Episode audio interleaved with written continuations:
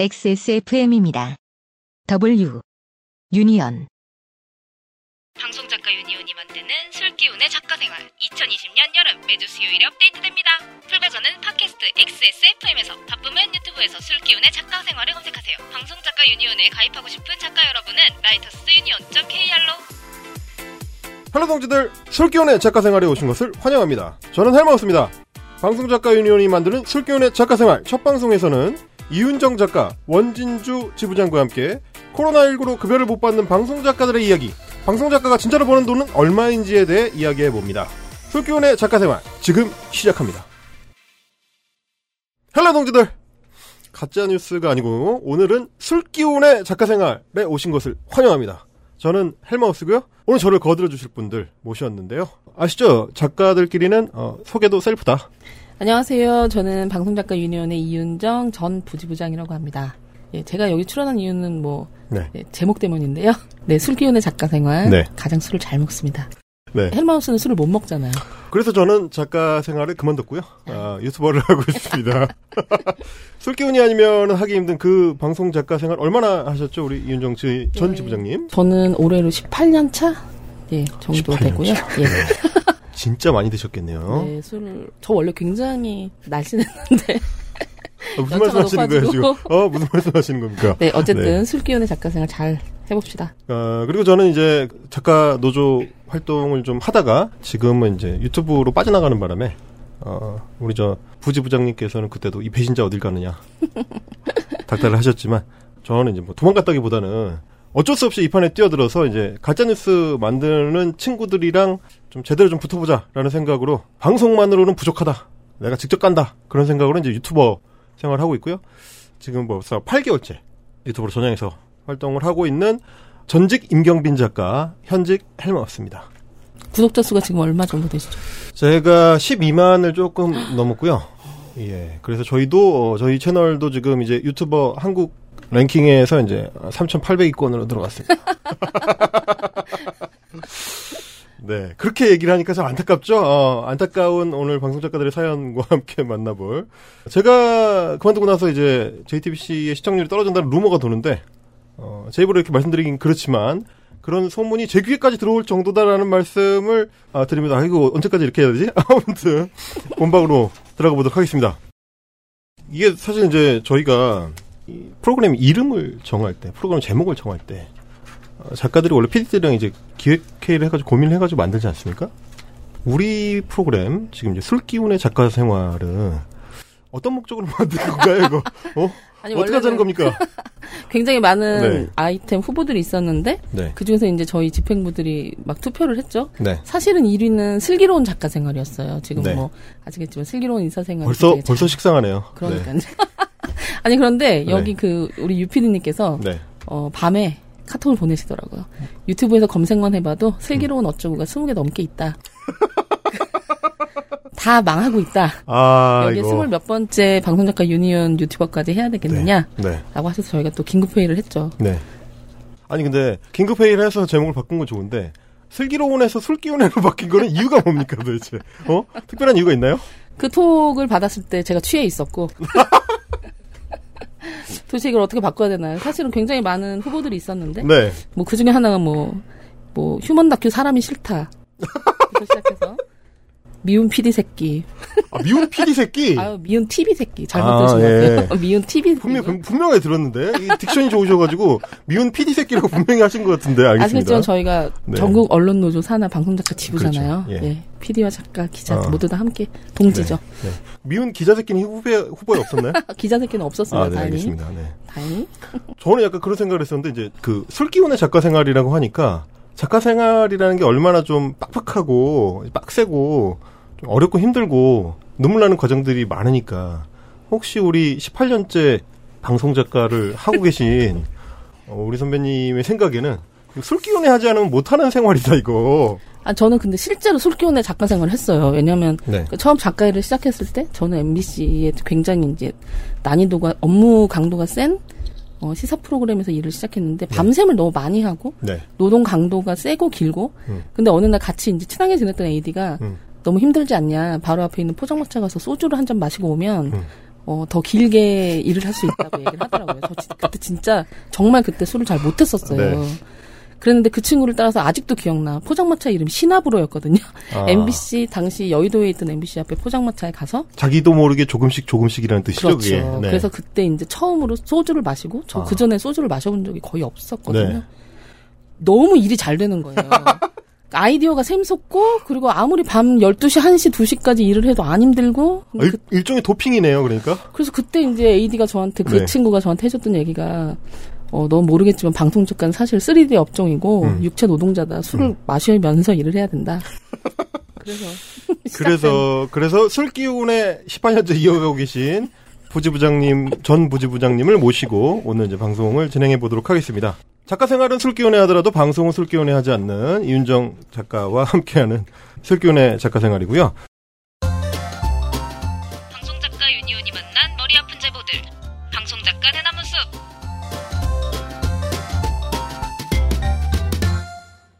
방송 작가 유니온이 만난 머리 아픈 제보들이라는 이 대사를 보니까 사실 앞머리 아픈 제보가 별로 없어가지고 저희가 저도 이제 노조에서 일을 했었습니다만은 이게 제보가 들어오면 항상 머리가 아프고 속이 터지는 사연들만 있었어서 그 중에서도 방송 작가 대나무 숲에 올라오는 특히 특별히 골 때리는 사연을 어, 꾸려보는 코너를 만들었습니다. 사실 그 작가들이 방송 런칭할 때 아이템 걱정 굉장히 많이 하잖아요. 네. 근데 저희 이거 그 방송 작가 대나무숲 이 코너는 아이템 걱정이 하나도 안 돼요. 하루에도 아이템이 10개씩 올라와. 아 그거 사실 누군가의 피와 땀과 눈물이잖아요. 그러니까요. 네. 그 피와 땀과 눈물을 시청자들, 청취자분들과 함께 나눠보는 그 사연 코너로 좀 꾸려보겠고요. 오늘 사연을 직접 사연을 보내주신 분의 그 목소리로 만나보고요. 어, 물론 이제 뭐 잠시 후에 그분을 모셔서 자세한 이야기를 같이 좀 나눠보도록 하겠습니다. 어, 먼저 사연부터 들어보시죠. 안녕하세요. 저는 나름 방송물을 먹었다면 많이 먹은 11년차 방송 작가입니다. 그런데 제 작가 인생에 트라우마로 남을 수준의 사건이 생겼어요. 때는 작년 2019년 2월로 거슬러 올라갑니다. 밤낮 없이 시달리며 휴일 보장하는 데는 AD 프로그램에서 일을 하고 있던 저와 후배 작가들. 사건이 발생한 그날도 진짜 새벽같이 출근했어요. 다음 날이 녹화였거든요. 아이템을 서치하고 자막 작업을 하고 스튜디오 대본까지 쓰면서 열을 한참 올리고 있는데 저한테 하나의 사진이 전송이 됐습니다. 근데 그게 충격적인 구인 글이었던 거예요. 근데 그 구인 글이 다름 아닌 저희 프로그램의 작가진을 세팅하고 있다라는 구인 글이었던 거죠. 그걸 보고 다들 단체로 멘붕이 왔습니다. 사연을 좀 들어보니 CP에 이제 시청률 압박이 있었던 거예요. 그래서 외주 제작사 대표가 그 이유를 작가 탓으로 돌리며 작가진 교체 카드를 꺼내든 건데 사실 방송 좀 한다 하시는 분들은 다들 알거든요. 이 시청률 저조가 작가의 탓이 될 수 없다는 거. 작가진을 교체한다는 게 한 달 전부터 물밑 작업이 있었다고 하더라고요. 제가 그 당시엔 정말 배신감이 어마어마해서 방송 작가 일을 그만해야라는 생각이 들 정도였거든요. 근데 지금 1년이 지났어요. 1년이 지났는데도 당시의 충격이 고스란히 남아있는 상태입니다. 제가 트라우마 좀 고쳐주시면 안 되나요? 시청률이 떨어진다. 시청률이 떨어지니까 누군가가 책임을 져야 된다. 그런데 책임을 지기 가장 쉬운 게 누굴까를 고민하면 바로 나오는 그 가장 쉬운 답을 고른 케이스인 것 같아요. 그 작가들 같은 경우는 프리랜서다 보니까 어쨌든 해고를 많이 당하는데요. 네. 해고는 아무리 당해도 아프고 익숙해지지가 않아요. 음. 근데 굉장히 많은 작가들이 이런 식의 해고를 당하죠. 야, 너 그만둔다며? 어? 음. 누가 그래? 구인 공고에 올라왔던데. 아, 음. 우리 프로그램에 대한 그러니까 나를 자르고 새로 작가를 고용한다는 구인글이 나도 모르게 구인 게시판에 올라온다. 해고에 대한 최소한의 예의, 음. 어, 라든가 룰이 없는 거죠. 그리고 사람들을 이렇게 주먹구구식으로 구하고. 그러니까 하는 사실 이렇게 어, 당신을 자르고 그 자리를 다른 누군가로 대체할 겁니다. 조차도 상의를 하지 않는 말하자면 그냥 드라이브로 이 나사를 빼내듯이 그냥 쉽게 빼내면 된다는 그건 내 의지인 거지 네 의지랑은 상관이 없다. 이런 식의 태도 그런 거를 좀 보여주는 것 같은데 어, 이게 프로그램 이름 밝히면 안 됩니까? 잘 모르겠네요. 당사자한테 직접 들어봐야 될 것 같긴 한데. 어쨌든 네. 이거 굉장히 장가 사회에 충격을 되게 많이 줬던 사건이고, 왜냐면 이 프로그램이 이 방송사의 대표 프로그램이에요. 런칭한 데도 되게 오래됐고, 네. 자리가 잡은 프로그램이고, 네. 그런데도 작가들이 이런 식으로 시청률 경쟁에 내몰려서 하루아침에 여러 명이 같이 해고를 당한다는 게 참 놀라운 일이었죠. 보니까 이제 2019년 2월에 이 사건이 벌어졌던 건데 지금 벌써 이제 2020년 5월인데 이 사연 보내주신 분께서 아직도 트라우마에 시달리신다. 이런 문제에 대해서는 좀 한번 제대로 짚어볼 필요가 있는 것 같습니다. 그래서 저희가 특별히 사연을 보내주신 사연자분을 자리에 직접 모셨습니다. 네, 오늘 스튜디오에 나와주셨는데요. 어서 오세요, 작가님. 안녕하세요. 자기소개 먼저 좀 해주실까요? 네, 저는 지금도 트라우마에 실리고 있는 방송 작가를 더 해야 하나 말아야 하나라는 기로에 서 있는 하지만 열심히 하고 있는 네. 12년 차 된 원진주 작가라고 합니다. 그 원 작가님은 제가 사실 조금 아는데, 네. 제가 일하고 있을 때 이 분들이 어, 제보를 하고 저희 유니온에 연락을 와서 연락이 와서 피해 작가분들이 다 같이 가입을 하고 함께 싸우고 이랬거든요. 음. 근데 이 사건으로 인해서 우리 원진주 조합원님은 열혈 조합원이 된 것도 모자라서 예, 현재 유니온 아, 지부장까지 열혈, 열혈 조합원이 되셨다. 그리고 현재 지부장 맡고 계십니다. 방송작가 노조 지부장을 맡고 그렇죠. 계시다. 아, 이러니까 방송사를 잘해야 돼요. 작가가 네. 한번 칼을 뽑으면 네. 어, 기본은 지부장이다. 수쟁 평범한 사연자인 것처럼 하더니 알고 보니까 방송작가 노조 지부장이다. 네. 지금 그런 사연이네요. 네, 그 위장 저- 출연이죠. 잠자는 사자의 코터를 잘못 건드리면 그가 노조 위원장이 된다. 음, 트라우마를 네. 치유하기 위해 나섰다. 그런 그 사연자의 사연을 지금 보고 있는데 지금 보니까 자기도 모르는 사이에 내 자리를 대체할 사람을 구하고 있었다. 이 사건이 터졌을 때 이거를 어쨌든 뭐 일하고 있는 자리에서 나가야 되는 거니까 나가세요 하면 그냥 곱게 나갈 수는 없잖아요. 문제가 터졌을 때 혹시 어떻게 좀 처음에 대처를 하셨을까요? 사실 처음에 이제 그 사진 한 장을 받았을 때는 네. 정말 부들부들 떨리더라고요. 도대체 이게 무슨 만행이지? 이러면서 이게 무슨 짓이지? 이제 이런 생각들이 좀 들었는데 밑에 있는 후배들이 많잖아요. 네. 그렇다 보니까 빨리 수습을 해야겠더라고요. 근데 사실 내일이 녹화였는데 음. 녹화 전날 이제 발생한 일이었거든요. 네네. 일단 녹화를 할 수 없잖아요. 이런 상태에서 우리가 내일 녹화를 한다라는 건 음. 이해 불가인 상황이기 때문에 음. 보이콧을 하겠다라는 입장을 발표하기 전에 네. 이제 저희 방송작가 유니온에 전화를 했죠. 네. 방송작가 유니온에 전화를 해서 이런 상황이 벌어졌는데 네. 저희가 대처할 수 있는 방안을 좀 알려주세요. 음. 라고 했더니 일단 어, 전체회의 자리가 있었는데 녹취를 하여라. 아. 어, 녹취를 바로- 하여라. 내일, 내일이 이제 녹화니까 네, 그걸. 준비하기 위해서는 전체 회의를 한다. 네. 그러니까 그날 그 얘기를 다 일단 적 이게 녹음을 해놔라. 네. 그래서 또 저희가 또 녹취 하나 잘하거든요. 아, 그래서 네, 녹취를 하여라라고 하셔가지고 방송 작가의 휴대폰에는 기본 녹취 기능이 들어있으니까요. 네. 이제 전체 회의에 가서 네. 그 저에게 발송된 사진을 네. 사진 한 장을 출력을 해서 아. 전 스태프에게 그, 돌렸죠. 그 사진에 뭐 어떤 내용이 들어있습니까? 그 저희 구인 공고 글이었어요. 아 누군가 이제 캡처를 해가지고 네. 보내준. 근데 아. 문제는 그 공고에 다음 주 월요일부터 출근을 하는 작가들을 꾸리고 있었거든요. 다음 주 월요일. 네. 목요일이 녹화였는데 네. 이제 월요일부터 출근할 작가들을 구합니다. 이제 이런 거였던 거죠. 욕해도 됩니까? 들 아닙니까? 욕 좀 해주세요. 그래서 네. 이제 그거를 돌렸습니다. 누가 네. 올렸냐? 아 프린트를 한 그 내용을 전체 회의 자리에서 쫙 네. 돌린 거죠. 네. 네. 네. 쭉 돌렸더니 예. 다들 정적 점점점이더라고요. 아니. 그거를 그걸 모를 거라고 생각했던 건가요? 그러니까요. 아니 다음 주 월요일부터 새 작가진이 이 사람들을 대체할 사람들이 출근을 하는데 그거를 그거를 아무렇지도 않게 진행한 다음에 월요일에 짠 공개할 생각이었던 거예요 그럼? 그러니까 녹화가 끝나고 난 다음에 급한 불은 아. 꺼야 하니 녹화는 하고 녹화하는 날 얘기하려고 했겠죠? 라는 게 저희의 추측이었는데 그게 맞았더라고요. 아. 네. 그래서 쭉, 쭉 돌리고 네. 누- 누가 올린 거냐 네네. 했더니 다들 서로 올리지 않았다라는 아무도 자기는- 올리진 않았는데 자기는 모르는 어 일이다. 알파고가 올렸다. 우리는 모르는 일이다. 아. 계속 일관하더라고요. 방송 작가 유니온과 네. 같이 저희가 이제 본사의 문제 제기를 음. 했죠. 그럼 그 당시에는 이제 그 방송의 제작사에 몸담고 계셨고, 네, 맞습니다. 네, 그랬는데 이제 본사에서 직접 지시를 해가지고 시청률의 그 원인이 낮은 시청률의 원인이 작가진이니까 작가진 교체를 하라는 말하자면 명령 내지 지시를 한 거고 그 지시를 이제 제작사에서 제작사에서 따랐으니까 그러면 책임 소재를 본사에 묻겠다 네. 이렇게 되는 거죠. 그렇죠. 그래서 본사에 따졌죠. 뭐라고 합니까? 그러니까. 삼자 대면을 하자. 삼자 대면을 했습니다.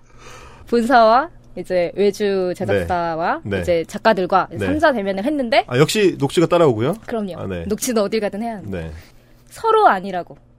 네, 양쪽도 아니다. 서로 아니라고. 아니 도대체 그놈의 구인글은 누가 올린 거예요? 그래서 어? 아직 안 나오는 겁니까 이게? 이게 누가 올렸는지 아직 안 나오는 거예요? 어, 올린 분은 있는데 네.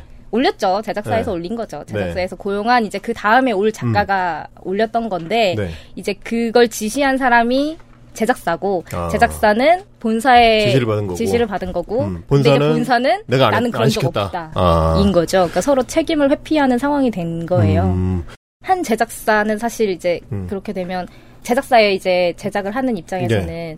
본사가 그 인원에 대한 것들까지 터치를 할 수는 없는 거거든요, 원래. 뭐 본사라고 해서 시청률이 안 나오면 제작사를 바꿔야지. 음. 그렇죠. 근데 그걸 왜 작가를 바꾸는 음. 문제로 해결을 하려고 하는지 이제 자체가 문제가 될 수 있으니 음, 이제 본사에서도 우리가 하지 않았다. 네. 인 거고 사실 저희가 이제 방송 작가집이랑 같이 이제 힘을 내서 목소리를 내고 있으니 음. 이제 그들도 이제 좀 회피를 하려고 했던 게 아닌가라는 생각이 어. 들긴 해요. 이게 사실 얘기를 듣다 보니까 그 노동 현장에서 문제가 발생할 때 흔하게 보는 그 원하청 문제가 또 연결이 돼 있는 것 같아요. 그러니까 제작사에 대해서 일종의 이제 도급을 받는 건데 방송사 본사는 근데 정작 각각의 업무와 관련된 지시는 다 세부적으로 하고 심지어 작가진은 어떻게 할지까지 세부 지시를 다 해놓고 막판에 가면 책임을 지는 데에서는 자기들이 지시한 거랑 관계없다 이- 이런 식으로 이제 빠져나가려고 하는 거네요. 그러면 이- 이렇게 됐을 때 그 각각의 입장을 들어보셨을 때 방송 작가 노조에서는 어, 도움이 되는 조언을 좀 해주시던가요? 그럼요. 저, 그럼요. 녹취를 해라. 계속 영업 비밀만 말씀하시는데 역시 노- 이거 녹취의 민족이에요. 우리가 우리가 저 인식과 녹취의 민족이기 때문에 일단 녹취부터 들어가고 그럼요. 그래서 저희가 녹취를 또 preview를 하죠. 자, 그 들으시는 분들을 위해서 설명을 좀 드리자면 프리뷰라는 거는 이제 방송 작가 그 초년생들에게 아주 익숙한 용어입니다. 이제 녹취가 된 녹음 파일이나 아니면 이제 녹화 파일을 보고 어, 상황과 그 말들을 다 이제 받아서 옮기는 작업이죠. 이게 최대한 좀 꼼꼼하게 정확하게 옮기는 게 그 소위 이제 초년생 작가들의 이 기술적인 완성도를 보여주는 건데 어, 우리 원진주 작가님 같은 경우는 이미 이제 10년 차가 넘으신 상태였기 때문에 어, preview에 있어서는 타의 추종을 불허하는 베테랑이다라고 할 수 있을 것이고 그 preview한 녹취 그 녹취 록을 봤을 때 아, 사색이 됐을 우리 저 제작사와 어, 원청 그 방송사의 표정을 어느 정도 추측해 볼 수 있겠다. 이제 이런 생각이 좀 들긴 하네요. 자, preview를 하셨습니다. 그래서 그리고 preview를 하고 이제 그걸 가지고 저희 방송작가 유니온에서 문제 제기를 했죠. 아. 이런 얘기들이 네. 너희들 사이에서 오고 갔는데 네. 도대체 그러면 누가 작가를 바꾸라고 한 거냐? 음. 이제 원인은 어딘 거냐? 네. 했는데 이제 또 거기서 한번 점점점 관리 감독 문제를 조금 이야기를 하고 싶은데 네. 그러니까 사실은 예를 들어서 반대로 시청률이 잘 나오면 과연 작가들에게 포상을 하는가 어. 시청률이 안 나오는데 누군가는 책임을 져야 된단 말이에요. 네. 그럼 예를 들어서 본사 이제 데스크는 담당 PD한테 왜 이렇게 시청률 안 나오느냐라고 얘기를 할 것이고 네. 그럼 거기서는 이제 외주사를 불러서 이 문제를 어떻게 할 것인지 네. 뭐 아이템을 낮게 할 건지 뭐 포맷을 바꿀지 다양한 얘기들을 할 텐데 사실은 가장 힘없고 약한 사람들을 일괄 교체하는 식으로 프로그램 물갈이를 하겠다. 음. 더 나은 식으로 뭐 작가진이 오래돼서 그렇다 이런 네. 식의 얘기들로 쉽게 쉽게 가장 해고하기 쉬운 작가들을 계속 이제 시청률의 책임을 음. 지게 하는 그런 식의 일들을 계속 하는 거죠. 근데 사실은 이 문제 네. 같은 경우는 저희가 생각했을 때 이 문제가 되게 심각했던 이유는 뭐냐면 이게 처음이 아니었어요. 아 그러니까 이런 식으로 작가를 교체한 게 첫 사례가 아니었어요. 음. 이런 식의 이 프로그램에서 일했던 분들의 네. 어, 제보를 받습니다. 이런 식의 얘기를 저희가 방송작가 음. 유니온 대나무숲 방송작가 대나무숲에 올렸는데 음. 저도 3개월 전에 비슷한 일을 당했어요. 라는 식의 사람들의 아. 증언들이 계속 나오는 거예요. 그래서 네. 알고 보니까 이 제작사는 약 3개월 주기로 작가들이 이런 식으로 통 교체를 하는 식으로 계속 시청률 압박에서 벗어났던 거죠. 아, 그 제작사가 원래 그런 식으로 3개월마다 네, 그러니까 사실은 본사에서 그런 식으로 네. 사람을 교체해라라는 식의 압력 혹은 시청률 경쟁에 내몰리게 하는 것도 뭐 문제겠지만 사실은 그걸 한 번도 아닌 뭐 여러 차례에 걸쳐서 3개월 간격으로 사람을 그렇게 해고할 수 있다는 게 되게 놀라웠고 그런 일이 계속 일어나고 있는데도 이걸 작가들이 몰랐다는 것도 사실은 되게 놀라웠어요, 저희는. 아니 무슨 뭐 방송 작가진이 형광등 갈아 끼우는 것도 아니고 뭐 분기별로 바꿉니까? 그 얘기를 듣다 보니까 이상한 게 한두 가지가 아닌데 그러면 제작진이 어떤 제작 과정에서 프레시함이 떨어졌다고 생각이 되면 왜 작가만 바꿔요? 뭐 PD는 안 바꿉니까? 그 곤란해 하시면 안 돼요. PD부터 바꿔야죠. 네. 근데 저는 이거를 네. 누구를 어떻게 고- 바꾸고 말고의 문제가 아니라 음. 사실은 계약 기간이라는 게 있었는가를 참 문제 삼고 네. 싶어요. 그러니까 네. 예를 들면은 원청이라고 하는 방송사에서 네. 그 외주사 상대로 갑질을 되게 많이 음. 해서 사회적인 문제가 막 되곤 했잖아요. 예. 그래서 그 외주 갑질 방지 가이드라인 같은 것들을 막 만든단 말이에요. 음. 그럼 그때 보면은 프로그램 계약을 해지할 수 있어요. 얼마든지 해지할 수 있는데 음. 단 30일 이전에 통보를 한다라는 식의 최소한의 룰이 있다는 거죠. 네. 그러니까 저희 근로기준법에도 사람을 해고할 때 네. 어, 4주 전에 통보를 하고 그걸 음. 지키지 못하면은 음. 한 달치 돈을 준다. 이런 식의 음. 최소한의 계약 룰이 있다는 거예요. 예. 내가 이 사람을 고용할 때 나는 너를 3개월 안에만 3개월 내에 시청률이 나오는지 안 나오는지 봐서 아무 때나 해고할래. 이런 식의 계약은 공정하지가 않죠. 그런 음. 그렇죠. 식의 계약이 아예 없었고 음. 사실은 여기는 계약서를 쓰지 않는 문제를 저희는 본질적인 문제라고 생각을 합니다. 아, 지금 이 프로그램의 제작진들이 계약서를 쓰지 않았다는 거예요? 그래서 저희들이 알고 봤더니 네. 계약서를 전혀 쓰지 않고 있었고 네. 그리고 막내 작가들은 최저임금에 준하는 돈을 받지도 못하고 있었고 네. 사람을 자르기 4일 전에 남한테서 이야기를 듣게 했다. 그 사실뿐만이 아니고 얘기를 들어보니까 주기적으로 작가를 교체하고 줄줄이 고구마 줄기 캐듯이 뭐가 이제 튀어나오는 문제였다는 거네요. 이 사건을 처음 들었을 때 가장 먼저 이제 본사 담당자랑 얘기를 했었고 본사 담당자는 그 원진주 지부장님이 얘기하신 것처럼 뭐든 잘못됐다 작가를 음. 이런 식으로 해고하는 건 잘못된 일이다 사과문을 쓰게 하겠다 하지만 우리랑은 무관하다 이 일관된 태도를 보였죠.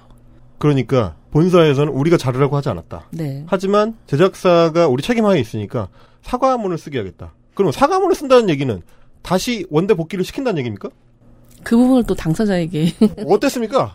복귀를 하고 싶으면 하라고 했죠. 아, 하고 싶으면 하래요 또? 어, 그럼 복귀를 왜, 왜 처음부터 자른다고 해가지고 그 난리를 만드는 겁니까 도대체? 그러니까요. 네. 하고 싶으면 해라. 우린 네. 자르라고 한 적이 없다. 음. 했는데 사실 그 기분에 그 네. 더러운 기분에 네. 누가 같이 하고 음. 싶겠습니까? 네네. 그래서 그렇죠. 이제 뭐 저희들 생각하면 사실 프리랜서라서 네. 이제 다, 방, 당장 다른 일을 구해야 하는데 네.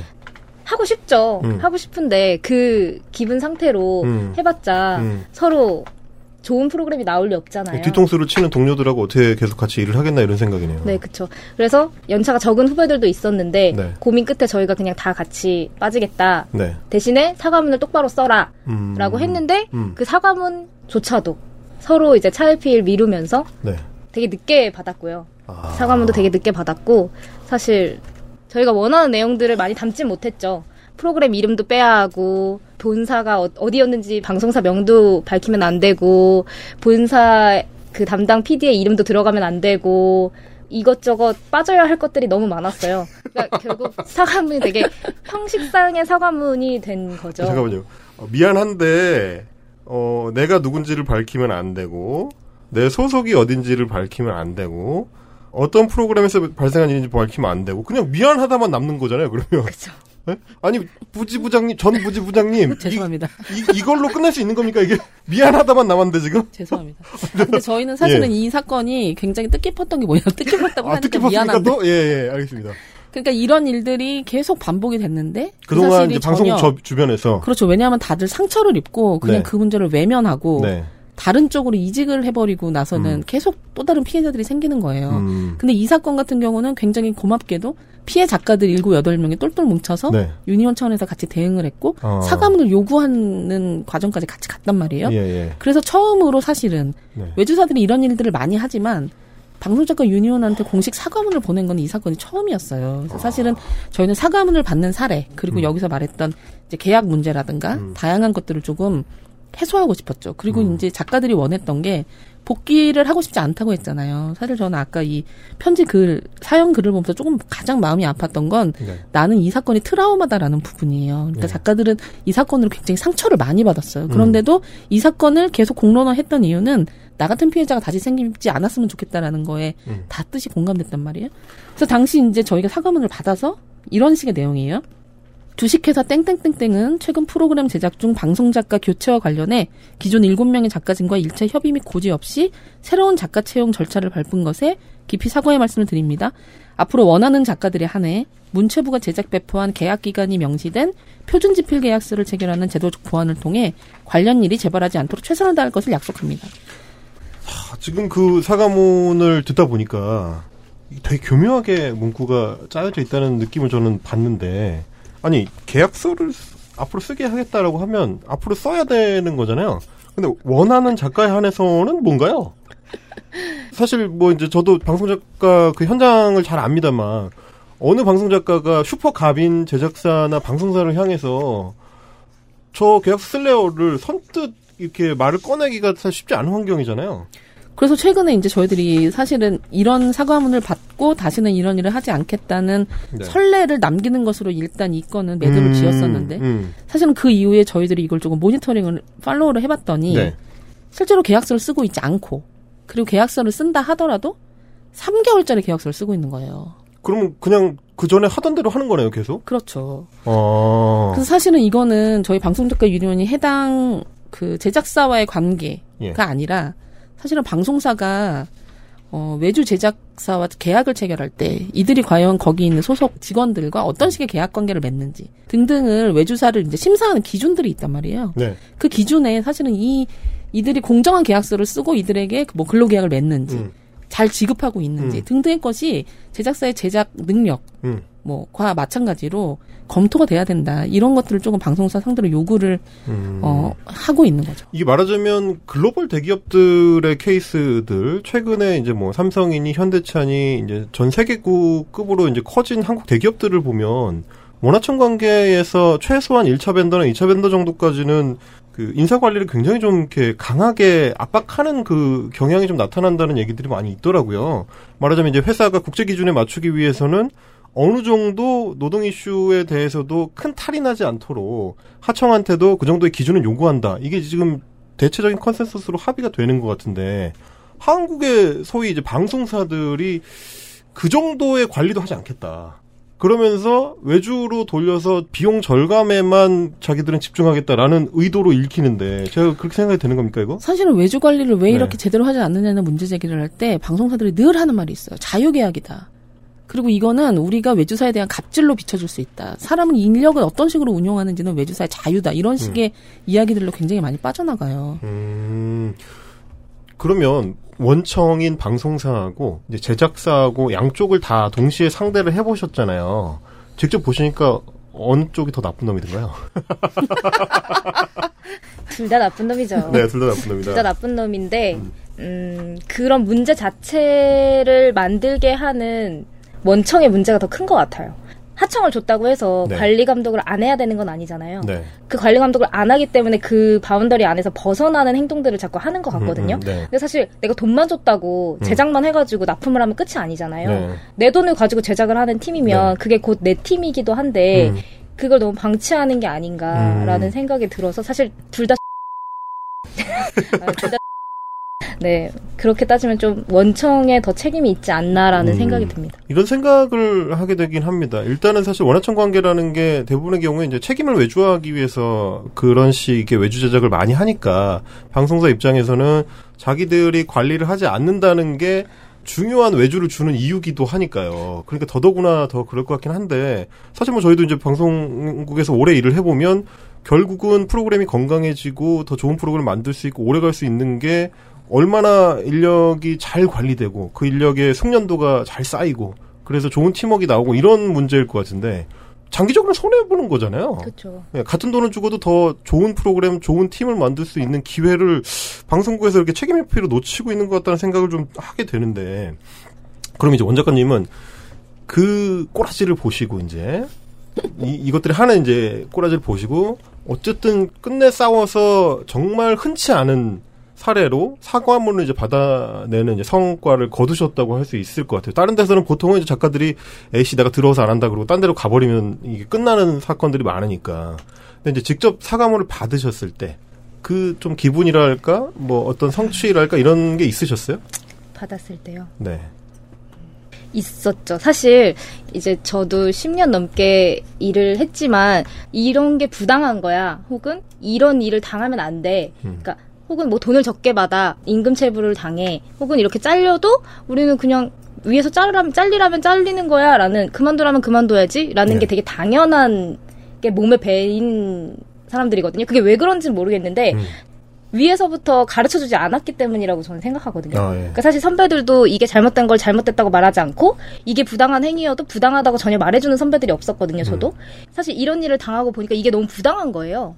제가 만약에 어디다가 자문을 구하지 않았거나 혹은 내가 어디다 물어보지 않았어. 그러면 사실 저희도 어 그냥 이게 되게 당연한 건가 봐. 음. 라고 하고 아, 기분 너무 더러운데 더러면 내가 피해가야지 음. 라고 하고 저는 그냥 그만뒀을 수도 있을 것 같거든요. 음. 근데 사실 저희 노조가 생기면서 이제 싸우는 한 한 한 명 두 명 계속 싸워 나가잖아요 목소리를 네. 내고 사실 그런 게 없었으면 사실 저희 팀도 같이 그렇게 단합해서 야 우리 한번 싸워보자 우리 한번 그래도 부당한 건 부당하다고 말해보자라고 못했을 것 같아요. 음. 그러니까 사실 저는 그래서 더 노조의 필요성을 더 많이 느껴서 제가 지금도 이렇게 활동을 하고 있는 것 같고 네.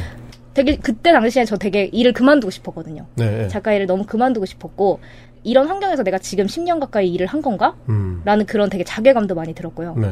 후배들한테도 되게 미안했고 네. 그럼에도 불구하고 저희는 사과문을 받기까지 되게 똘똘 뭉쳐서 잘 싸웠던 것 같아서 음.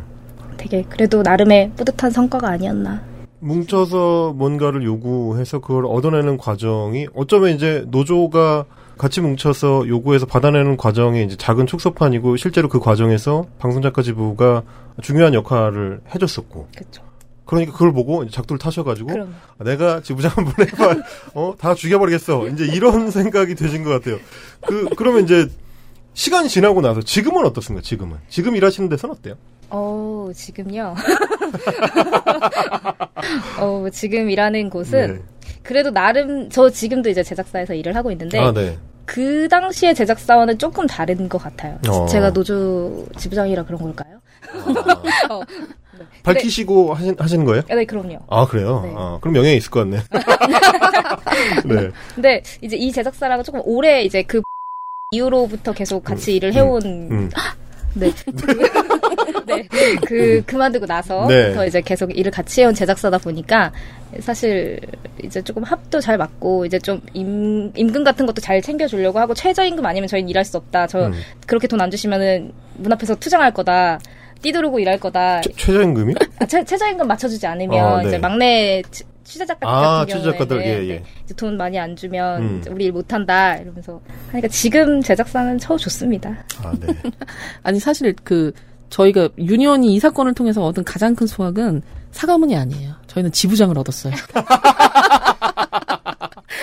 이런 일이 빵빵 있어야 예. 더 많은 분들이 오는. 세상에 블랙 제작사 여러분들 잘 들으십시오. 지금 허튼 수작 부리다가는 지부장이 계속 양산되는 수가 있습니다.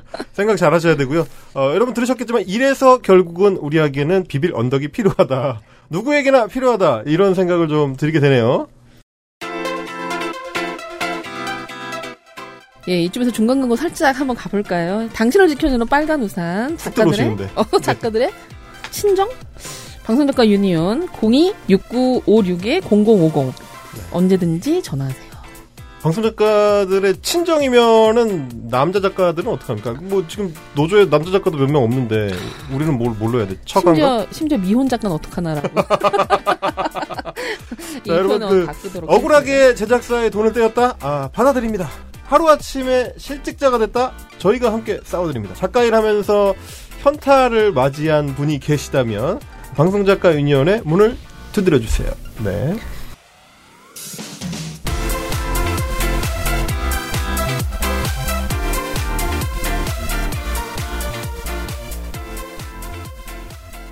아 갑자기 근데 이거 이 얘기 하나 하고 싶어요. 예. 문제는 이 사태가 끝나질 않았어요. 어, 지금 이, 이 사연의 사건이요? 네. 끝나지 않았다는 건 사과문을 내고 사과문 나서 받았다면서, 예. 네, 사과문을 내고 나서 한 1년 정도 지났었는가? 몇 달 뒤에 네. 갑자기 난데없이 경찰서에서 피해 작가들한테 전화가 다 와서 소환 조사를 받으러 오- 나오시라 명예훼손으로 고소당하셨다. 라는 연락을 저희들이 받았어요. 왜요? 아니, 그, 아니, 제가 아까 듣기로는 사과문에서 자기네 그 제작사 이름도 뺐고, 프로그램 명칭도 뺐고, 방송사 이름도 뺐어요. 근데, 근데 어, 떤 식으로 명예훼손을 당했다는 거죠? 그러니까 루머가 돌았다는 거죠. 모 제작사가 이런 일을 했다는 루머가 돌고 뭐 그래서 이 제작사 대표님께서 굉장히 화를 내시며 이거는 비밀을 붙이기로 했는데 이 네. 사과문의 내용은 왜 이거 작가들이 아름아름 알고 있느냐. 아. 어, 그러면서 이제 그 피해 작가들을 난데없이 명예훼손으로 다 고소를 하는 그런 황당한 사건이 네. 예, 현재도 진행 중입니다. 두 분이 가서 조사를 받고 오셨고요. 아, 그럼 지금 이제 재판하셔야 되는 거예요? 어, 소장을 받고 네. 검찰 경찰에 가서 조사를 받고 아. 네. 역시. 그 뒤로 네. 아직 추가적인 연락은 받지 못했지만 네. 명예훼손을 또 당해봤네요. 노조 지부장의 코스를 계속 충실하게 가지고 계신 것 같아가지고 안타까운 마음을 금할 수가 없는데 뭐 이게 이 사건을 거울 삼아서 방송작가 지부가 어떤 식으로 이런 사건을 대처를 해나가야 될지 이제 그 다음에는 무슨 일이 벌어질지를 좀 학습하는 과정도 되는 것 같긴 하네요 지금 보니까 아 최근에 이제 국가적으로도 국가 경제적으로도 코로나19의 확산과 그 후과 때문에 굉장히 좀 고통을 받고 있는데 방송계나 이제 방송 산업에도 엄청난 영향을 미치고 있다. 실제로 뭐 저희 그 주변에 보면 예정됐던 방송 프로그램들이 기획을 하는 단계에서 뭐 엎어지거나 없어지거나 어 이렇게 제작비가 감축돼서 이제 고통을 받고 뭐 이런 분위기들이 좀 있는 것 같아요. 원 작가님 현장에서 보시기에도 조금 그런 게 있나요? 네, 일단 코로나19 때문에 이제 뭐 임금을 제대로 받지 못하는 작가들도 많고요. 이제 네. 기획하던 게 이제 어그러지면서 네. 이제 무한정 대기 상태에 들어간 작가들도 많고요. 네. 그리고 무한정 대기요? 무한정 대기 상태에 들어가면 임금을 주나요? 안 주죠. 그냥 실직 상태라고 보시면 되죠. 기획을 들어갔는데 네. 잠깐 제가 지금 머리가 잘 안 도는데 기획을 들어갔어. 어, 예를- 기획을 하고 있었습니다. 기획이 진행이 되고 있었어요. 아직 방송은 안 됐죠. 어, 기획을 진행하는 동안에는 돈을 주죠.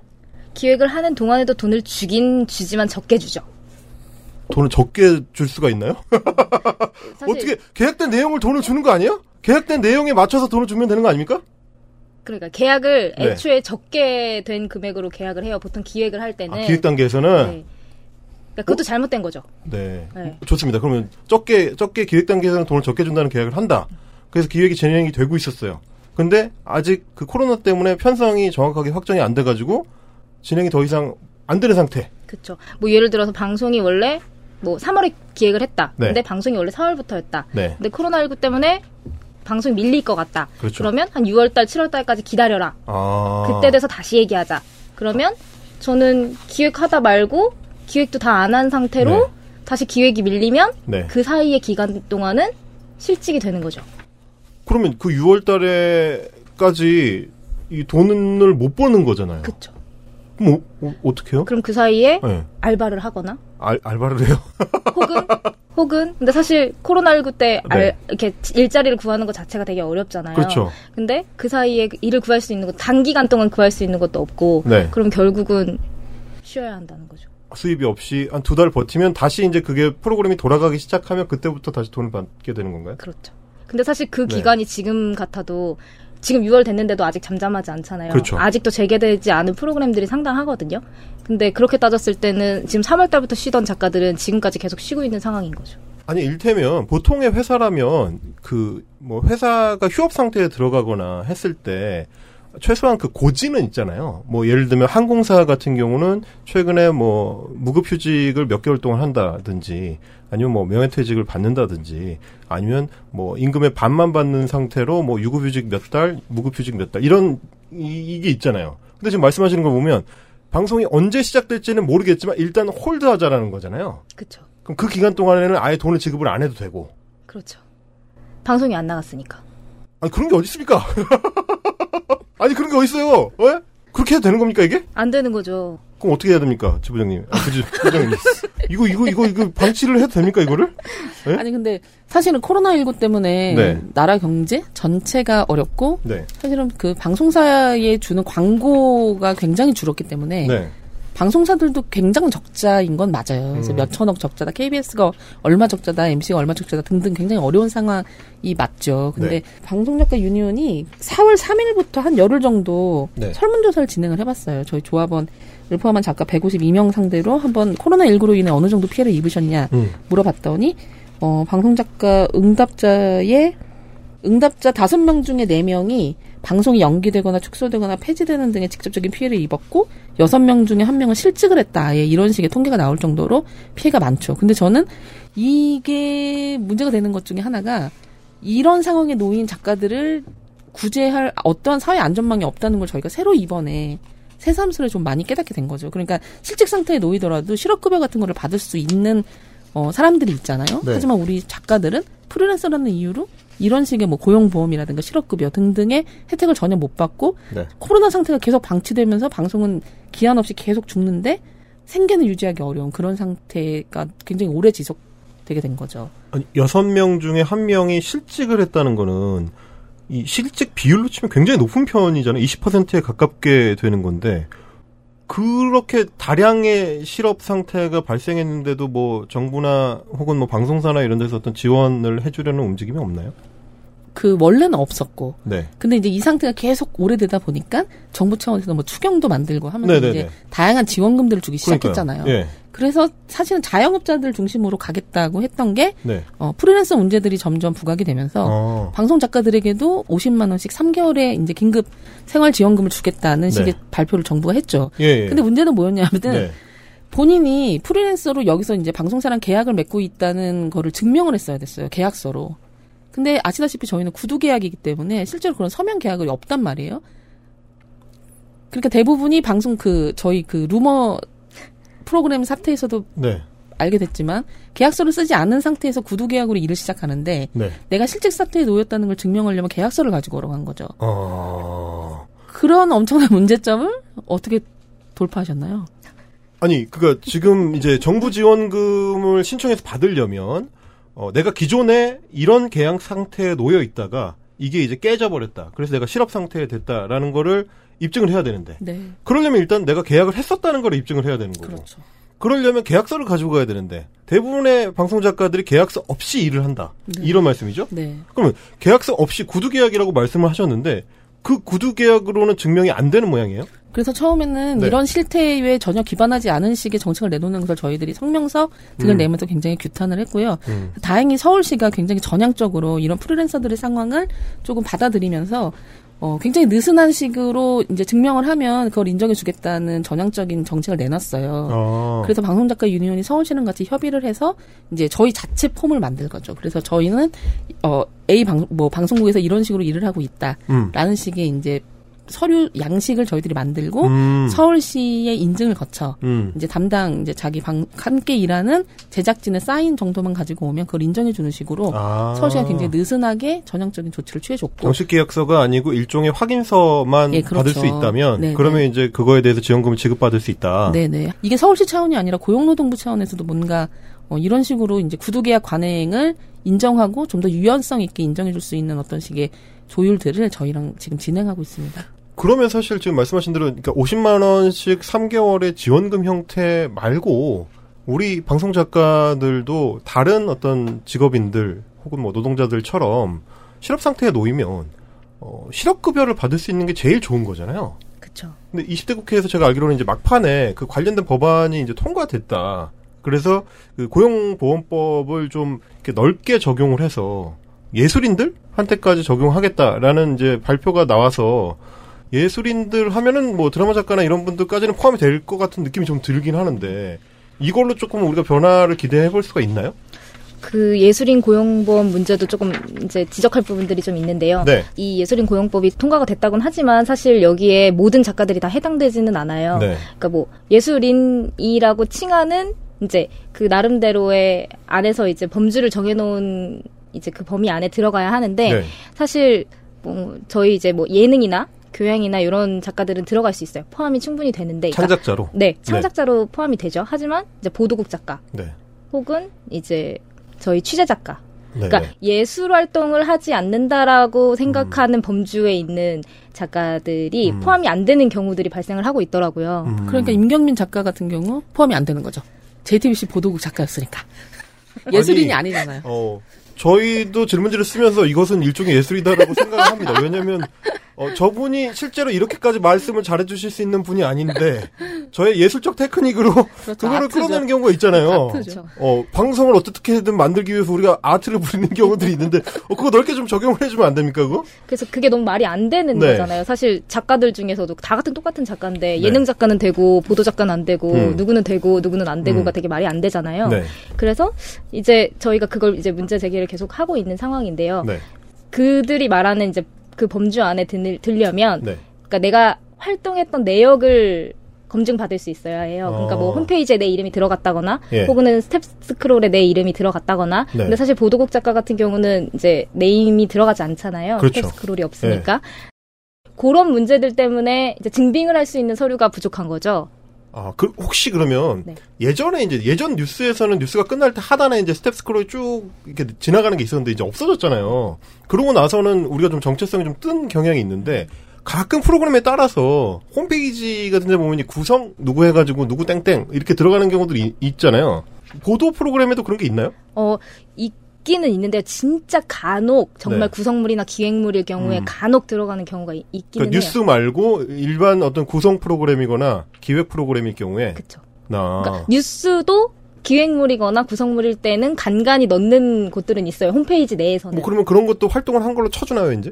그거 그거는 증빙이 될 수 있죠. 똑같은 보도국 작가인데 누구는 네. 되고 누구는 안 되고라는 게 문제 자체인 거죠. 그러니까 홈페이지에 이름이 들어가면 되고 홈페이지에 이름이 안 들어가면 안 되고. 아, 이게 제가 왜, 왜 웃었냐면 사실 그 홈페이지에 이름을 올리고 내리고 하는 게 정말 별거 아닌 일이기 때문에 그걸 너무 잘 알거든요. 왜냐면 제가 뭐 해당 어떤 프로그램에서 이제 보도 제작 프로그램에서 한 1년 정도 일을 했는데 제가 1년 동안 일하는 동안도 그 홈페이지의 그 프로그램 페이지는 아무도 찾지 않기 때문에 PD나 뭐 제작진 스탭들을 비롯해서 아무도 그 홈페이지에 신경을 안 쓰다 보니까 4년 전에 일했던 작가님 이름이 계속 올라가 있단 말이에요. 근데 그걸 누가 뭐 직접적으로는 나한테 그거 가지고 페이를 깎는 사람이 있는 것도 아니고 하다 보니까 신경 안 쓰잖아요. 근데 거기에 이름이 올라가면 제작에 참여한 사람으로 인정이 되고 그게 아니면 실제로 내가 일을 했는데도 불구하고 인정을 못 받고 아 이거 너무 주먹국으로 돌아갔다는 생각이 좀 드는, 드는데 그럼 지금의 어떤 제도 안에서는 우리 이제 구성이나 보도 작가 같은 경우는 어, 드라마 작가 같은 창작 활동을 하는 예술인 범죄에 들어가는 것도 아니고 그렇다고 시별, 실업급여를 받을 수 있는 노동자의 범죄에 들어가는 것도 아니고 유령이란 얘기죠. 아, 이게 너무 험하네. 그 노동은 있는데 노동자는 아, 아닌 상태인 거네요, 우리는. 그러니까 그 예술인이라는 개념을 저희가 처음 접했을 때 이제 방송작가 유니온이 출범했을 때이 네. 논의들이 예술인 고용보험 얘기들이 처음 나오면서 이제 몇 차례 회의를 갔었어요. 그래서 네. 사실은 저희는 이제 당연히 노동조합을 하는 사람들이니까 방송 작가도 노동자다가 저희의 구호인데 음, 이제 저희에게 예술인이라고 하니 예. 어, 우리는 노동자성을 인정받고 싶은데 웬 예술인? 이제 네. 이런 생각을 조금 하게 됐죠. 근데 음. 이제 이번에 이런 식으로 이제 예술인도 고용범이 적용이 되면서 사실은 그 범죄에 속하지 않는 보도 작가 또 막내 작가 특히 막내 작가 이야기를 하고 싶은데 음. 사실은 노동자성이 굉장히 강하다는 걸 정부가 알고 있는 거예요. 음, 그러니까 지금 이제 국회 법이 통과되기는 했지만 사실은 예술인의 기준 혹은 범위를 어떻게 정할 것인가가 시행령으로 굉장히 복잡하게 논의가 될 거란 말이에요. 방금 얘기한 것처럼 보도 작가는 왜 안 되고 뭐는 돼라는 식으로 네. 이게 저희뿐만 아니라 문화, 예술, 국악, 뭐 무용 다양한 분들의 이제 어 노동을 어떻게 판단할 것인지가 쭉 들어갈 텐데 음. 사실 저는 이 문제 되게 간명하다고 봅니다. 보도국 작가와 막내 작가는 그냥 근로계약서 쓰고 노동자로 인정하면 돼요. 음, 실업급여도 고용보험에 준하게 실업 상태에 놓였을 경우 실업급여 주면 되는 거고 음. 최저임금도 주면 되는 겁니다. 음. 근데 그거를 지금 안 하고 방송사들이 프리랜서라는 이름으로 굉장히 위장되게 음. 이들의 고용 형태를 왜곡시켜 놓고 근데 막상 예술인으로 보려니 여러 기준이 안 맞는 거죠. 음. 그러니까 예술인도 아니라는 식의 얘기들이 나오니 사실은 정부 차원에서 고용노동부가 됐건 문화체육관광부가 됐건 어, 이 예술인과 노동자 사이에서 근로 관계가 애매한 분들을 좀 정확하게 정의를 내리고 음, 이들을 사회 안전망 안으로 좀 끌어들이는 정책을 펴야 된다. 음. 그게 21대 국회 과제다 이렇게 생각하고 있습니다. 네. 지금 말씀을 듣고 보니까 방송 작가들, 특히 뭐 시사 프로그램에, 뭐 보도 프로그램에 일하는 방송 작가들이나 아니면 이제 초년생 작가들 같은 경우는 일종의 어떤 노동의 틈새에 있는 것 같다는 생각을 하게 되는 건데 간단한 문제가 있습니다. 노동이 있는 곳에 노동자가 있는 거고 노동자가 있는 곳에 근로계약이 있으면 이 모든 문제가 복잡할 거 없이 해결이 되는데 맨날 구두계약으로 떼어왔으니까 이 떼오는 짓을 좀 그만하자 아, 이런 생각을 하게 됩니다. 알겠습니다. 오늘 저 원진주 작가님 말씀 잘 들었고요. 어, 이어서 저희가 솔기온의 작가 생활에서 야심차게 준비한 야심찬 거 맞죠? 맨정신을 준비한. 아, 맨정신에 준비한 코너 방송 그거 피드랑 AD가 다 만드는 거 아니야? 아 이런 개씨 방송 작가가 많이 받는 질문에 답합니다. 작가에게 물어보살.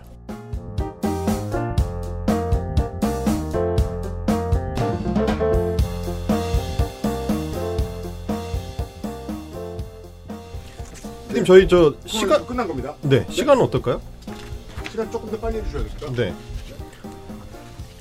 아 민망합니다. 아 이게 이게 대본을 저희가 쓸 때는 몰랐는데 읽으니까 너무 오, 우리 출연자들한테 약간 좀 죄송한 마음을 가져야 되겠다는 생각을 좀 하게 되는, 아, 너무 오글거리네요. 아무튼. 자, 방송 작가라는 그 직업에 대해서 좀 오해도 많고, 어, 궁금해 하시는 분들도 많고 그런 것 같아요. 왜냐면 우리가 방송 프로그램, TV에 나오는 프로그램을 만드는데 정작 화면 안에 등장하지는 않는 인물들이다 보니까 저를 비롯해서 이제 이 두 분들이 이 두 분 작가분들이 방송 현장에서 경험한 거 그리고 방송 일에 대한 이야기들 그리고 우리 이제 시청자들이나 청취자분들께서 궁금해 하실 만한 이야기들을 어, 베테랑 작가 두 분과 함께 깊이 있게 어, 말씀 나눠보는 시간으로 어, 꾸려보도록 하겠습니다. 방송 일을 하면서 주변에서 이런 질문을 한 번쯤 들어봤다. 뭐 하는 거 겁, 겁나 많으시죠? 야 많이 버냐? 이 질문 제일 많이 듣는 것 같고 아니 그거 그거 사실 저 그렇죠 그렇죠 어, 많이 버냐 아, 이 질문 제일 흔하게 받고 예, 동서고금 네. 막론하고 솔직히 네. 제일 궁금하잖아요. 저는 네, 사실은 임경민. 작가님이 네. 유튜버 된다고 했을 때 네. 야 많이 버니? 저도 그거 제일 먼저 물어봤던 것 같아요. 어, 애가 뭐 한다 그러면 일단 얼마 받냐 이거부터 시작을 하는데 우리 또 원지 부장님께서는 제일 많이 받는 질문이 뭔가요? 음, 저는 연예인 누구랑 일해봤냐 아 또 예능 쪽에 마- 계시니까 만나면 어땠냐 아 실제 그 싸가지가 없다며 뭐 이런 거. 그런 거죠. 예, 그런, 그런 얘기들 이제 많이 들어보셨을 것 같고. 우리 저, 이윤정 작가님 같은 경우는 보도 프로그램에 오래 계셨으니까. 조금 어. 질문이 좀 다르지 않아요? 어 그렇죠. 이- 저희는 뭐 그 진행자는 어떠냐는 질문을 많이 하는데 아, 그렇네, 맞네. 뉴스 공장에서 오래 계셨잖아요. 그렇죠. 어, 김어준 공장장님은 어떠신가요? 손석희 사장님은 어떠신가요? 야, 이거 이렇게 하면 안 되는 거구나, 이게. 네. 조심해야죠. 예. 그, 우리 저, 이윤정 작가님 아까 그, 얼마 버냐는 질문 많이 받는다고 하셨는데, 아, 저도 물어볼게요. 얼마 버세요? 지금요? 네.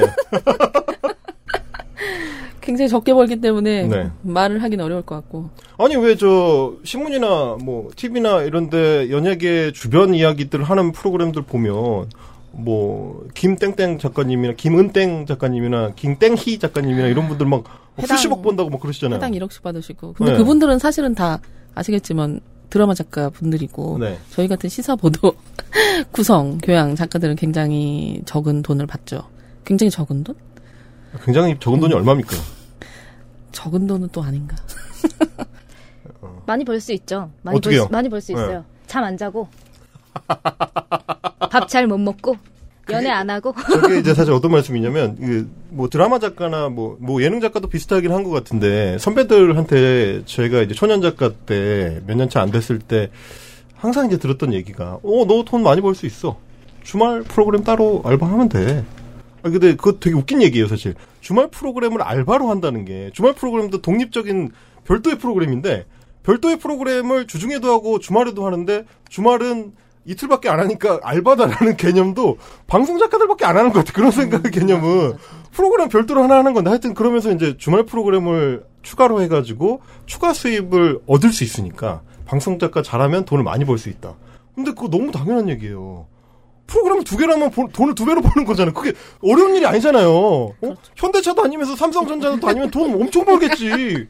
그럴 수 있는 사람이 있냐고요, 근데. 갑자기 비유가 확 와닿는다. 어, 현대차 그러니까요. 다니면서 삼성차 다니는. 어, 근데 방송 작가한테는 유독 그런 식으로 해서 하면은 너희들도 많이 벌 수 있지 않느냐라는 얘기들이 너무 많이 나오는 것 같아.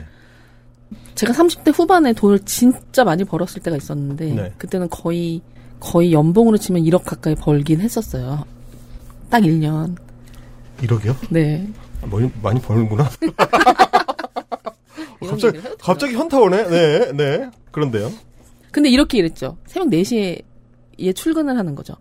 출근 새벽 4시 한다고요? 제가 그때 프로그램을 3개를 했었는데요. 그러니까 사실은 그 27살에 처음 작가 일을 시작하고 나서 35살 혹은 뭐 30대 후반까지 버는 돈은 늘 거의 비슷했어요. 뭐 200만 원, 300만 원 정도의 돈을 벌죠. 2, 300만 원 사이. 네. 근데 그렇게 일을 하다 보니까 늘 통장 잔액은 적고 음, 어, 너무 미래가 없는 것 같고. 음. 근데 작가는 알다시피 수명이 자- 짧다고 생각을 하니까 네. 40이 되기 전에 내가 이 과연 내 노후가 과연 100세 시대 작가 일로 될까? 이런 음. 고민을 하다가 그래 일을 여러 개 해보자라는 생각이 든 거예요. 그러니까 음. 삼성차를 다니면서 동시에 현대차를 다녀야겠다는 다짐을 하게 됐죠. 그래서 되게 운이 좋게도 제가 점심 프로그램, 그 점심 낮 시간대 하는 프로그램을 하나 하면서 네. 타 방송사의 아침 시간대 프로그램을 할 수가 있었어요. 어. 그러면서 또 다른 외주사에서 기획 일이라든지 홍보 일을 할 수가 있었죠. 그러니까 어. 세 개의 일을 하면서 아침 3시에 일어나서 4시까지 출근을 하고 방송을 다 마치고 8시에 다시 퇴근을 해서 한 2시간 정도 잤다가 다시 또 비방송사에 출근을 해서 또 하루 종일 일을 하고 퇴근을 한 다음 다시 밤에는 외주 제작사 대본을 쓰는 그렇게 딱 1년을 살았더니 연봉이 딱 9,800 정도를 찍더라고요. 그리고 디스크를 얻었죠. 사실 저는 자는 시간을 다 포기하고 주말을 다 포기하고 네. 그러니까 거의 주 7일 근무를 하고 하루 4시간을 자면서 프로그램을 3개 정도 하면 네. 그것도 저 그때 한 14년 차 정도 될 때는 그렇게 일을 할 수도 있어요. 음. 어 근데, 근데 그건 건강과 맞바꾼 돈이잖아요. 시간과 건강을 돈으로 맞바꾸는 거죠. 네. 어 그래서 저는 사실은 한 가지 일만 하면서 생계 걱정 없이 음. 또 미래에 대한 설계가 가능하게 네. 일을 하는 게 꿈이었죠. 아, 너무, 너무 소박해서 슬 프다, 이게. 아니, 사실, 그냥 일반 정규직 직원들이라면 이제 그 상태에서 뭔가를 더 꿈꾸는 게 많을 텐데, 많은 경우가 그럴 텐데, 뭐, 물론 이제 사람마다 다르겠습니다만, 한 가지 일만 하고 싶다라는 얘기가 너무, 너무 슬프게 와닿는 것 같아요. 근데 대부분의 작가들이 그런 것 같아요. 사실 메인 작가가 되면 일- 돈을 되게 많이 벌 것이다라고 음. 다들 생각을 하지만 사실은 받는 급여는 거의 똑같아요. 음. 방송사에서 주당 얼마, 뭐 몇 년 차에게 주는 돈. 예. 이 드라마 작가처럼 막 천차만별로 음. 뛰지가 않잖아요. 그러니까 일을 더 잘하거나 뭐 시청률을 잘 뽑는 작가라고 해서 돈을 더 많이 주는 건 아니라는 거죠. 그렇죠. 왜냐하면 저희가 광고 수익이 많이 붙는 장르가 아니잖아요. 네. 그렇기 때문에 사실은 주는 돈이 거의 일정하기 때문에 음, 내가 10년 차든 20년 차든 받는 돈이 거의 비슷하니 음. 그 받는 돈을 여러 개 받는 수밖에 없는 거죠. 아, 음. 결국 페이가 일정하니까 일을 두 개를 하는 수밖에 두 개를 세 개를 하는 수밖에 없다. 네. 이, 런 문제가 있는 것 같아요. 방송 작가 유니온을 만들고 나서 사실은 그 방송 작가들이 얼마 버는지 실태 조사 이런 거 우리 되게 많이 했잖아요. 근데 보면은 되게 놀라운 게 10년 동안 동결됐어요. 라는 응답이 굉장히 많죠. 그러니까 페이, 페이가 10년 동안 동결된다고요? 그렇죠. 아니 물가는 1년에 2% 3%씩 오르는데 임금이 동결이 되면 그냥 계속 마이너스 아니에요? 마이너스인 거죠, 사실상. 그렇기 네. 때문에 다른 일을 더, 부가 아. 수입을 더 올리기 위해 다른 일을 해야 되는 거죠. 그 방송 작가의 노동 환경이라는 게 뭐 한두 가지가 문제는 아니지만 특히 임금 문제에 있어서는 이런 어떤 인상이 없다. 임금 인상이 없다. 혹은 임금 인상을 예측할 수 없다. 이런 문제가 사실은 큰 것 같아요. 그러니까 말하자면 미래를 설계할 수 없다는 얘기가 되고 내가 5년 뒤에 얼마를 한 프로그램 했을 때 받을 수 있을지의 기대치가 지금이나 그때나 똑같다라고 하면 이 직업의 미래는 있는 거라는 고민을 하지 않을 수가 없는 그런 상태인 것 같네요. 작가노조에서 혹시 뭐 이 문제 관련해서도 앞으로 뭘 해나갈 어떤 계획이 있으실까요? 근데 이제 사실 제가 막내 작가였을 때로 되- 다시 되돌아가 보면 네. 저희 때는 이제 거의 80만 원, 7, 80만 원에서 100만 원 정도의 막내 네. 임금을 받으면서 일했거든요. 한 달에요? 네. 근데 집에는 거의 못 들어갔어요. 숙식 제공? 네. 근데 또 새벽에 퇴근을 하잖아요. 그럼 그 중에 반은 택시비예요. 그러면 저한테 남는 돈은 한 40만 원. 아니 새벽에. 퇴근을 하는데 택시비 지원을 안 해줍니까? 거의 대부분이 안 해주죠. 지금도 안 해주는 곳도 많고요. 네. 근데 이제 사실 이제 저희 막내 때는 이제 그 정도 금액을 받고 일을 네. 했는데 사실 이제 유니온이 생기고 나서 가장 먼저 했던 게 이제 막, 막내 작가들 임금 인- 인상이었거든요. 네. 그래서 사실 지금은 되게 많이 오른 거죠. 그때에 비하면 음. 이제 몇 년 안 된 사이에 기준을 잡았죠, 말하자면. 그쵸 기준을 잡았고 사실 최저임금으로. 최저임금을 최저임금을 맞춰야 한다라는 이제 네. 기준들을 맞췄는데 사실 그것도 저희에 비하면 많이 오른 거지만 음. 적게 받는 거거든요. 왜냐하면 일하는 시간이 줄진 않았으니까요. 아. 일하는 시간은 그대로인데 네. 급여는 최저임금에 맞췄다. 네. 그러니까 우린 괜찮은 거야라고 생각을 하겠죠. 정- 어. 그, 그쵸. 근데 네. 이제 우리들 입장에서는 일하는 시간은 배가 되고 돈을 최저임금에 맞춰주면 사실 달라진 게 없는 거잖아요. 그 최저임금에 맞춰준다는 거는 말하자면 노동 시간을 계산해서 돈을 준다는 건가요? 아니면 한 달에 일정 정도의 그 기본 최저 임금을 한 달 수입으로 맞춰놓고 일하는 시간은 마음대로 한다는 건가요? 후자인 거죠.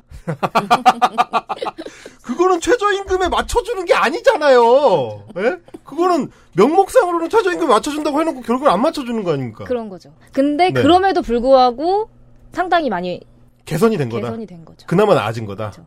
근데 이제 그걸 계속 개선하기 위해서 저희가 계속 목소리를 내고 있는 거죠. 네. 제가 지금 저 JTBC에서 나와서 유튜버를 한지한 8개월 정도 됐는데 다 알던 얘기인데 약간 떨어져서 들으니까 진짜 속 터지네 이거.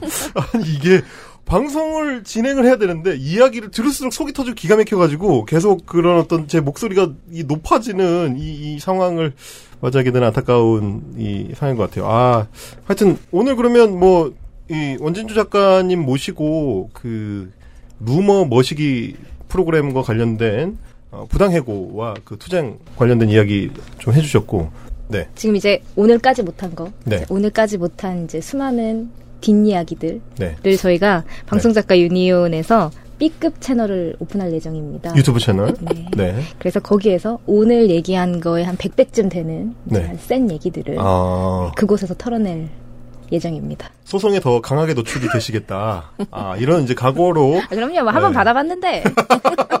노조를 살리기 위해서라면 까지 소송쯤 뭐 예, 그럼요. 예, 그런 각오로 지금 임해주시겠다 어, 말씀해 주셨고요. 아 B급 채널 오픈한다고 하니까 본의 아니게 A급 채널 됐는데 그 저는 유튜브 생활 자체를 B급으로 하고 있기 때문에 딱히 달라지는 건 아닙니다. 저는 뭐 지금 정도만 해도 저희 그 유튜브 헬마우스 구독자분들이 보시면 헬마우스 많이 약해졌네. 헬마우스 몸살이네. 헬마우스 요즘 힘들구나. 이런 말씀을 해줄 정도로 아주 얌전한 방송. 아주 편안한 방송을 제가 하고 있어서 어, 아무튼 어, 쉽지 않으시겠지만 그 적극적으로 B급 채널에서 화끈하게 털어주실 것을 좀 부탁과 응원을 어, 드리면서 자 예를 뭐, 들면 예. 어떤 음. 어떤 주제인가요? 아, 비밀인데. 아니 그래도 최소한 살짝 그 공개는 해줘야 뭘 다음에 기대를 하고 보든지 말든지 할 거 아닙니까? 맛보기, 맛보기. 맛보기를 좀 살짝 살짝 어, 아, 비밀인데. 네. 말하지 말라 그랬는데. 아, 살짝 살짝 살짝 살짝 내 생애 내 생애 최악의 최악의 출연자 배틀. 예능 중심이죠? 그럼요. 아 이거 화끈할 것 같다. 이거 벌써 기대가 팍팍 되는구만. 네. 뭐 이 정도는 좀 까주셔도 좋을 것 같고요. 여기서 마지막 중간 광고 한번 가겠습니다. 당신을 지켜주는 빨간 우산 작가들의 든든한 백 방송작가 유니온 어, 홈페이지는 어, 뭐 뭐라 했죠? writersunion.kr 아니 홈페이지 이렇게 잘 안 들어가요. 미안해요. 수줍게 말씀해 주시면 어떡해요. 순간 당황했어요. 네. 홈페이지, 홈페이지에 오시면 어려움 겪고 계신 분들은 제보해 주실 수도 있고요. 어, 심지어 우리 저 그 구인구직 페이지도 있잖아요. 구인구직 페이지는 있는데 구인 글이 없어요. 아, 네, 알겠습니다. 저도 써야지. 자, 궁금하거나 억울한 게 있으시다면 언제든지 방송작가 유니온으로 문의해 주시기 바랍니다.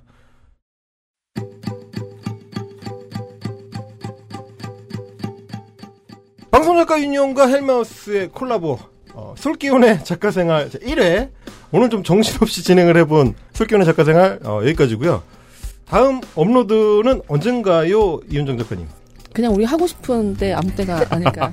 B급 채널 올라오기 전에. 할 수는 있을지 모르겠는데 지금 저 저희 저쪽에서 보고 계신 국장님께서 표정이 안 좋으셔가지고 예산 감축을 위해서 1회만 하고 그만하실 수도 있겠다라는 불길한 지금 기회 들고 있는데 알겠습니다. 저 국장님 2회부터는 더 잘할게요. 저희가 열심히 해보겠습니다. 아무튼 오늘 저 시청해주시고 청취해주신 분들 다 감사드리고요. 어, 혹시 도움이 필요하시다면 어, 조합으로 언제든지 연락 주시기를 부탁드리겠습니다. 어, 저희는 다음 시간에 귀중한 사연들과 함께 하도록 하겠습니다. 오늘 순서는 여기까지입니다. 감사합니다. 안녕. 안녕. XSFM입니다. W 유니언